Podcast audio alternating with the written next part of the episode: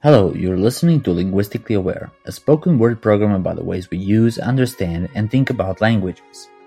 This episode will be devoted to what we call speech language pathology or speech language therapy. I'm not a speech language therapist, I'm not a speech language pathologist, and I know I hate when I say I'm not something, but let me share my wisdom with you. I don't like that saying myself. However, I am a phonetician, and speech learning pathologists take our classes, take phonetics, take linguistics because it's very important part of speech language pathology. And I would like to share some knowledge of phonetics and how it relates to speech language pathology today with you. It needs to be emphasized how important the work of speech language pathologists is.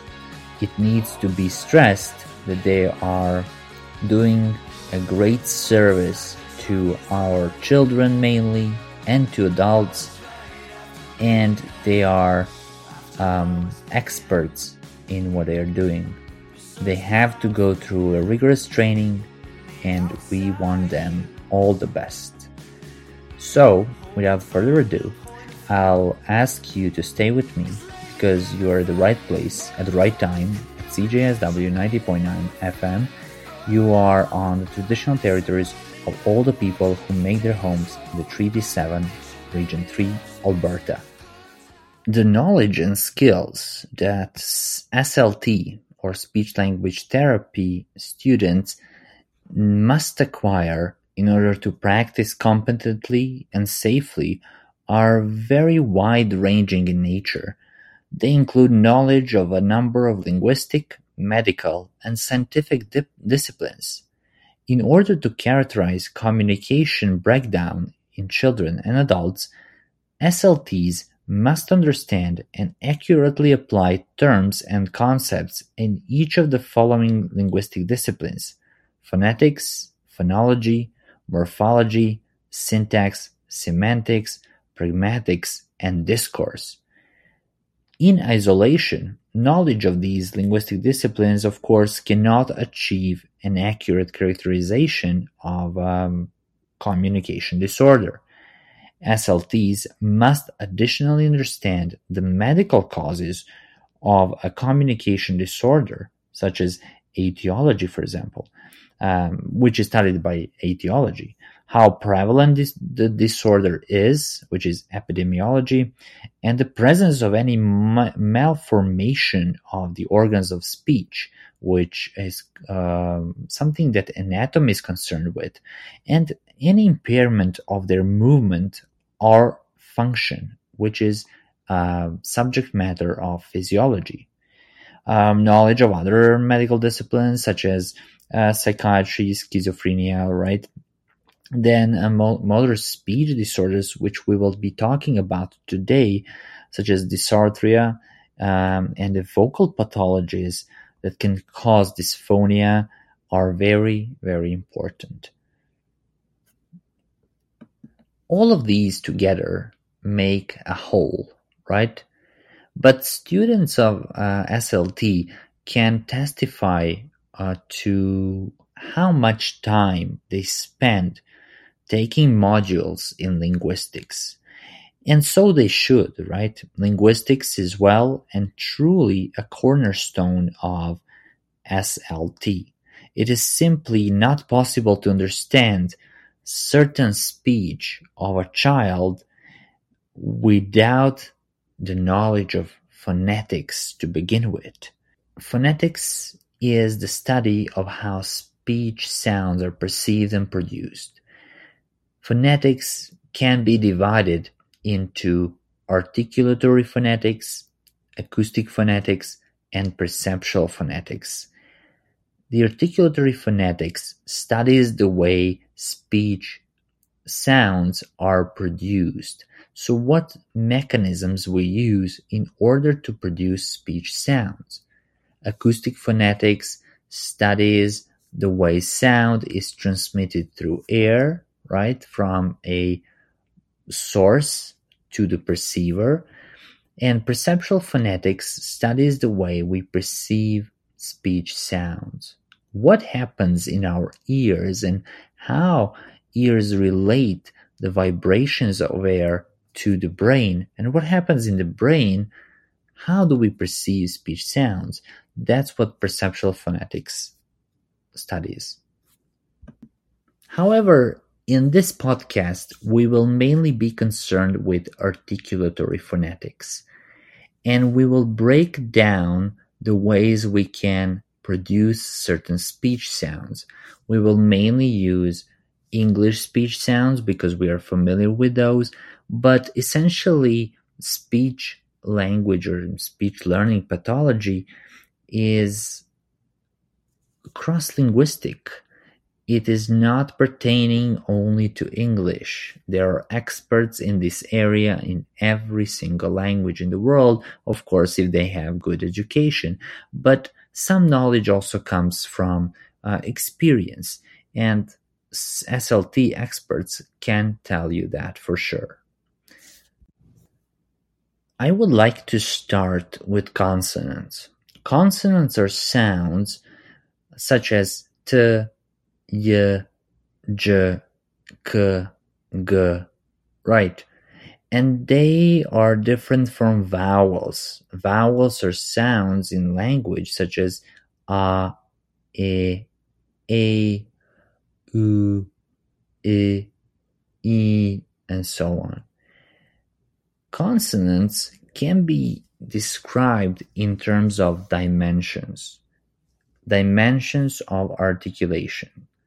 So, first of all, what we need to produce a sound or any speech sound, we need some kind of airstream mechanism. We need air. We need the flow of air. And most of the sounds in the world's languages are produced by exhaling and they are produced of course uh, with our lungs that is why we call these sounds pulmonic egressive so pulmonic egressive sounds are most of the sounds of the world and english has only pulmonic egressive sounds meaning that air is being exhaled when we are producing these speech sounds the, that would be the first dimension. So that is something that we need for each speech sound, and that is something that we need for consonants, right? Now, the second dimension, as our air is going through uh, lungs, through trachea, and further, it's reaching the larynx part. The larynx part is that part of your throat where you can feel the a little bit of protuberance, especially men can feel it because of the uh, what's called the Adam's apple, but also women uh, can feel it if they are if they touch this part with their fingers. So this part is called the larynx, and inside of this part, if you touch it with your two fingers, for example, um, index finger and the thumb, you can feel the vibration of the vocal folds as you're speaking. Let's try to say some sentence there and try and touch the this part of your throat with these two fingers and let me know, right? Are you feeling the vibrations? Of course. This is what we call phonation, but essentially the vocal folds can vibrate inside or they cannot, or meaning they do vibrate or they do not vibrate, depending on the speech sound. So they're completely open and air can go through unobstructed when we are making voiceless sounds, such as t, such as s, such as k, such as mm, p, right? So all of these sounds are voiceless and we don't need or we don't feel the vibrations of the vocal folds. If the sounds are voiced, then vocal folds are vibrating and at that part of your throat you will feel heavy vibrations. Try uh, one technique. For example, we can do, uh, we can start saying like f, and then switch to v.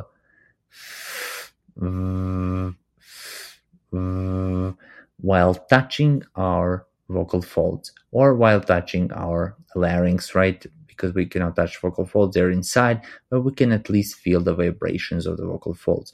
We can do the same trick with s, z, s, z, right? So we can uh, say some sounds are voiceless, some sounds are voiced. The third dimension of production of consonants or just pronunciation of consonants is what we call a place of articulation. A place of articulation denotes where we place our tongue and lips in order to produce a sound. So, for example, imagine that you are producing the sound T. This sound is produced when we are placing the tip of our tongue to the alveolar ridge. This is a region be, be, behind our teeth, right? So place the tip of the tongue behind your teeth, teeth, and you will uh, feel that that is where t is situated, right? The speech sound t. When we are making a speech sound y, for example, we are raising the body of our tongue up to the roof of our mouth but the body of the tongue is not touching the roof of the of the mouth it's just approximating this uh, uh, the roof of the mouth which means that it's very close to it but not as close to make some turbulence in uh, when the air is going through. It's it sounds more like a, a vowel such as e, yeah, yeah, yeah, yeah, right? So it's very similar to e in this in that respect. Um, so so far we had pulmonic egressive airstream mechanism, so air coming out of our lungs uh, voiceless and voice sounds in terms of phonation and place of, articulation where we are making these uh, sounds. For example, b is made with both lips, right? Uh, the next dimension that we have is what we call a manner of articulation, meaning the, the way in which we constrict our mouth in order and organs in the mouth such as tongue and lips and so on and so forth in order to make a sound. For example for a stop sound such as t such as d such as g we have a complete obstruction of the airflow at one point. This complete obstruction of the airflow airflow means that we have place the tongue somewhere that and or lips right that would completely seal our mouth and not allow air to escape for a brief period of second right? And we call these speech sounds such as t d g k b p stop sounds right? Now as i said for example, the sound y is what we call approximant. This sound does not make a complete ob- uh, obstruction of the of the airflow, and the degree of separation between the tongue and the mouth is uh, relatively low. Right? It's approximant. So that's why we call this sound approximant. Um, within the, the manner of articulation, there are three maybe more important, there are three dimensions that are also important. One is retroflexion. For example, R sound, R in English is retroflex because you're curling the tip of the tongue. Then the other is nasality, whereby there are certain nasal sounds in in words languages in english not so much if you produce this, uh, the word tank and you don't produce the last part nek, you will hear that your vowel is what we call nasalized, meaning that the airflow is going through nose, not only mouth. So you will hear that tang eh, eh, is nasal, right? And many speakers of English produce these sounds. For example, they say, um, I, I spent some night in tank, right? That would be a little bit nasal speech, right? Um, which is a nonsense sentence, but it um, proves the point. And final uh, dimension within the manner of articulation dimension um, is laterality. So the airflow can be obstructed with your tongue if you are if you place the tongue in that way so that it does not allow the airflow to go through the middle, through the central area, but to the lateral area, we call these sounds laterals. And these sounds are er and all l in English, right? So now we have mechanisms. We have the machinery for ex- describing every single speech sound in English and across linguistically in different languages. They can be voiceless, voice, they can be maybe alveolar, they can be stop sounds, they can be retroflex, they could be central or lateral and so on and so forth. And this is important for a speech uh, language or speech learning pathologist to know because it explains to them, it, it gives them a better indication of uh, how children and adults should produce sounds. And that's the most important part of their knowledge. They need to know how speech sounds are produced. And after that, they can think about the mechanisms of um, treatment of the of certain disorder. Why is this important for speech language pathologists or therapists?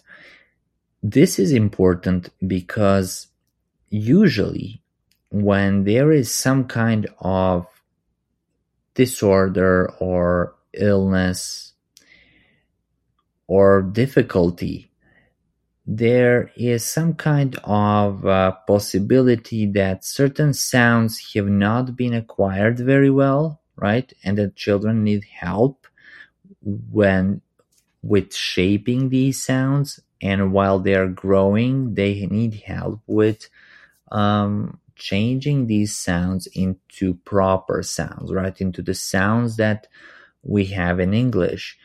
And uh, most of the time, some of the sounds, such as l and r, are difficult, and uh, w as well for children.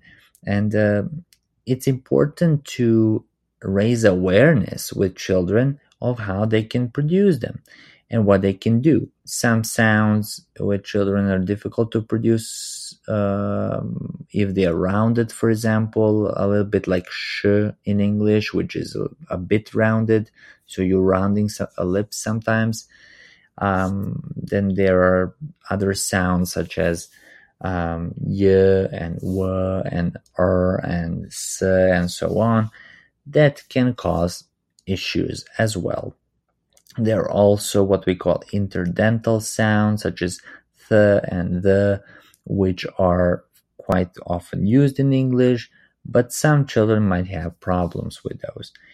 Anyways, these are some of the um, relatively simple cases of disorders or just difficulties, to be more precise.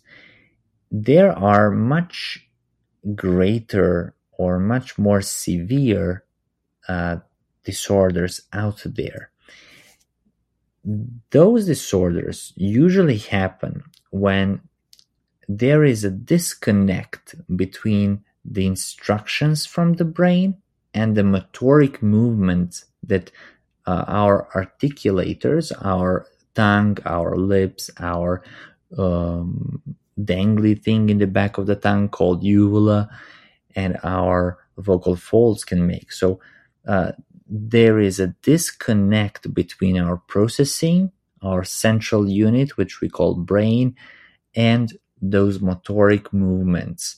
And we cannot, for example, sometimes move muscles that we want to move because of disconnect. Imagine a cable and imagine that I disconnect, I cut a cable with scissors there would be a disconnect. There would no be no light anymore. There would be no TV, for example, anymore if the cable is of the TV, and so on and so forth. So, I believe that uh, this disconnect is what causes the disorder to appear. Now, one of the disorders and weaknesses that is common in individuals is called dysarthria. Dysarthria is a muscle weakness which is usually caused by neurological injury. In dysarthria, muscles become weak or difficult to control, and the injury includes the injury to central and peripheral ner- nervous system, but not only to these systems, also to cranial nerves. These are the nerves in our face, right? That uh, give the instructions to the muscles, and muscles do the rest of the job. Um, that's dysarthria. And the common causes of dysarthria are strokes, brain injury, Parkinson's disease, MS, Huntington's disease, and so on and so forth. Some of the signs and symptoms of dysarthria are slow and slurred speech, or it can be a very rapid speech that is difficult to understand, then difficulty of moving the tongue, and abnormal speech rhythm. So all of these are kind of disconnect, uh, present a disconnect between the instructions and the motor functions, meaning that we don't have to have just uh, scissors that uh, cut the, the, the cord, but we can have also a uh, TV that's gone mad, right? That's playing all sorts of channels at once, which is not its uh, primary uh, purpose. Um, so that sometimes happens with speech because of this um, uh, irregular irregularity of um, instruction giving to uh, the motor, motor or motoric part of our speech. So that is dysarthria. And one of the ways to treat dysarthria is by slowing, is by having the patient slow down their speech. So learning how to slow down your speech when you are not sure what you are saying, when you are um, talking nonsense is very important. Then using more breath to speak louder. So sometimes it's very important and essential to inhale, right? So take a deep breath and start talking again. Then making your muscles stronger by practicing, right? By moving lips and tongue more, make your muscles stronger, which can um, maybe result in this uh, connect again, right, with the nervous system. And that's how you can treat the dysarthria. So this is just an example of one of the um, muscle weaknesses and um, disorder that is usually uh, given to SLT uh, experts. Another uh, very important um, movement or motor disorder, but this time this is a motor disorder, is called apra- apraxia. A in this case means without, and praxis means action. So without an action. However, this is still not a muscle issue, it is neurologically based. So this is a complete disconnect and difficulty in which we uh, speakers are are initiating volitional movement. So They know what to say, but they cannot get the motor started to do the movement. For example, after a lot of trial and errors, an individual might say something without the issue. So might say a whole phrase, oh my God, or maybe some kind of obscenity as well, um, very fast and very properly and correctly. But if they want to repeat this phrase, they will keep struggling because there is this disconnect between what we need to say and um, the, the instructions from our brain. Um, as I said, an individual might often say without a problem a whole phrase, oh my God, but struggle to repeat it. And the longer the words and phrases, uh, and phrases the harder it becomes for an individual. Um, there were many studies on apraxia, and uh, usually uh, the greatest difficulty that children had were with diphthongs. For example, the diphthong, uh, such as I, was reduced to a um, as in buy, they would say just ba, right?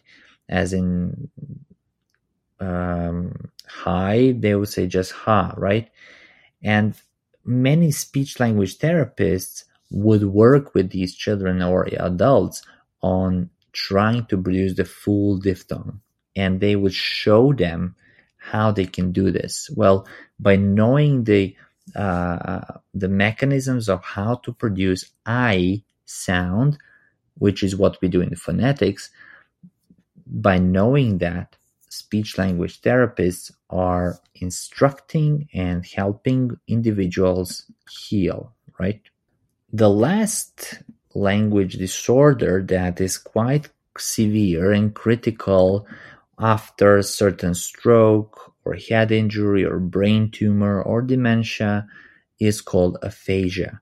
There are two main types of aphasia.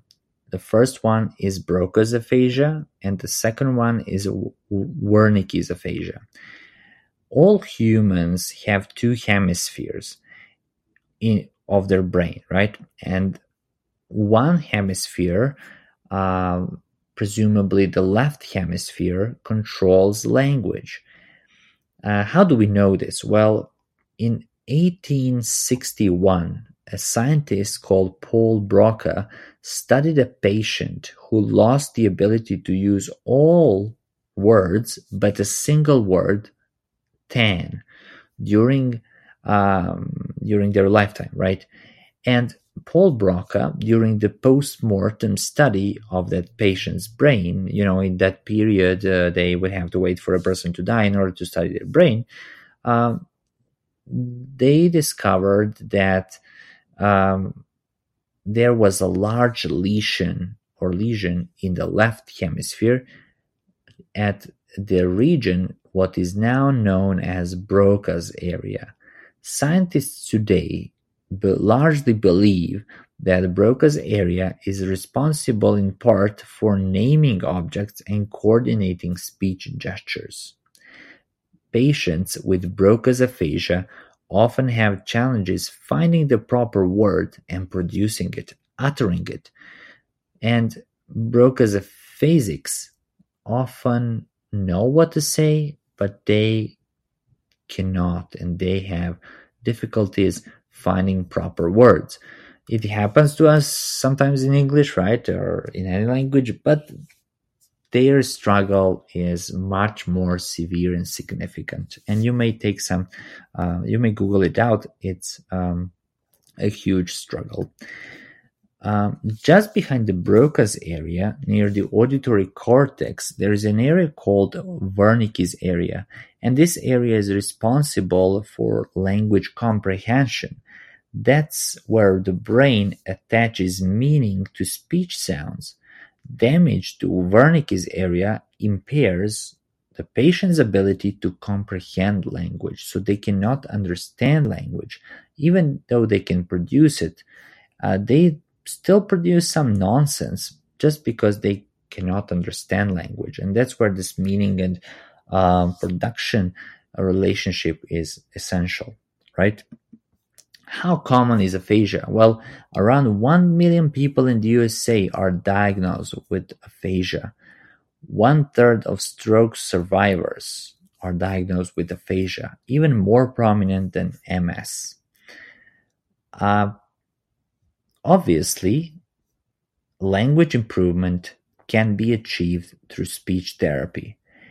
Uh, luckily enough, other parts of brain take over some functions, which we call brain plasticity. So brain can adapt to this um, insufficiency, right? So this to this um, impairment, and it can uh, sort of mobilize other parts in order to uh, compensate for the loss of this part.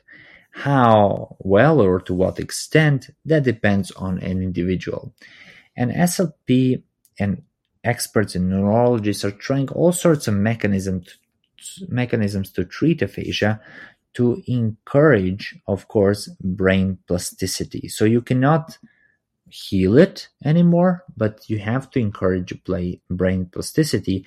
And some of the ways and methods that they're doing this with are transcranial direct current stimulation or transcranial magnetic stimulation. So they use some kind of magnetic stimulations to the brain in order to encourage brain plasticity. What are the morals of the story?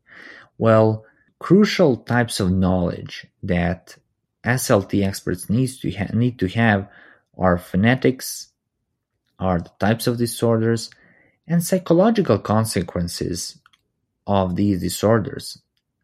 Over most of the time, these patients uh, suffer from isolation and de- depression, and that can have some serious psychological consequences. Actually, this is the topic we we need to discuss more and raise awareness about because it's important and it's uh, surrounded and we're surrounded by it thank you very much for listening to me i hope you learned something and hope you had some fun if you want to find out something more about the podcast you can visit cjsw.com if you want to find out something more about myself you can visit dusannikolic.com Thank you very much and stay on this frequency. You know you're at the right place.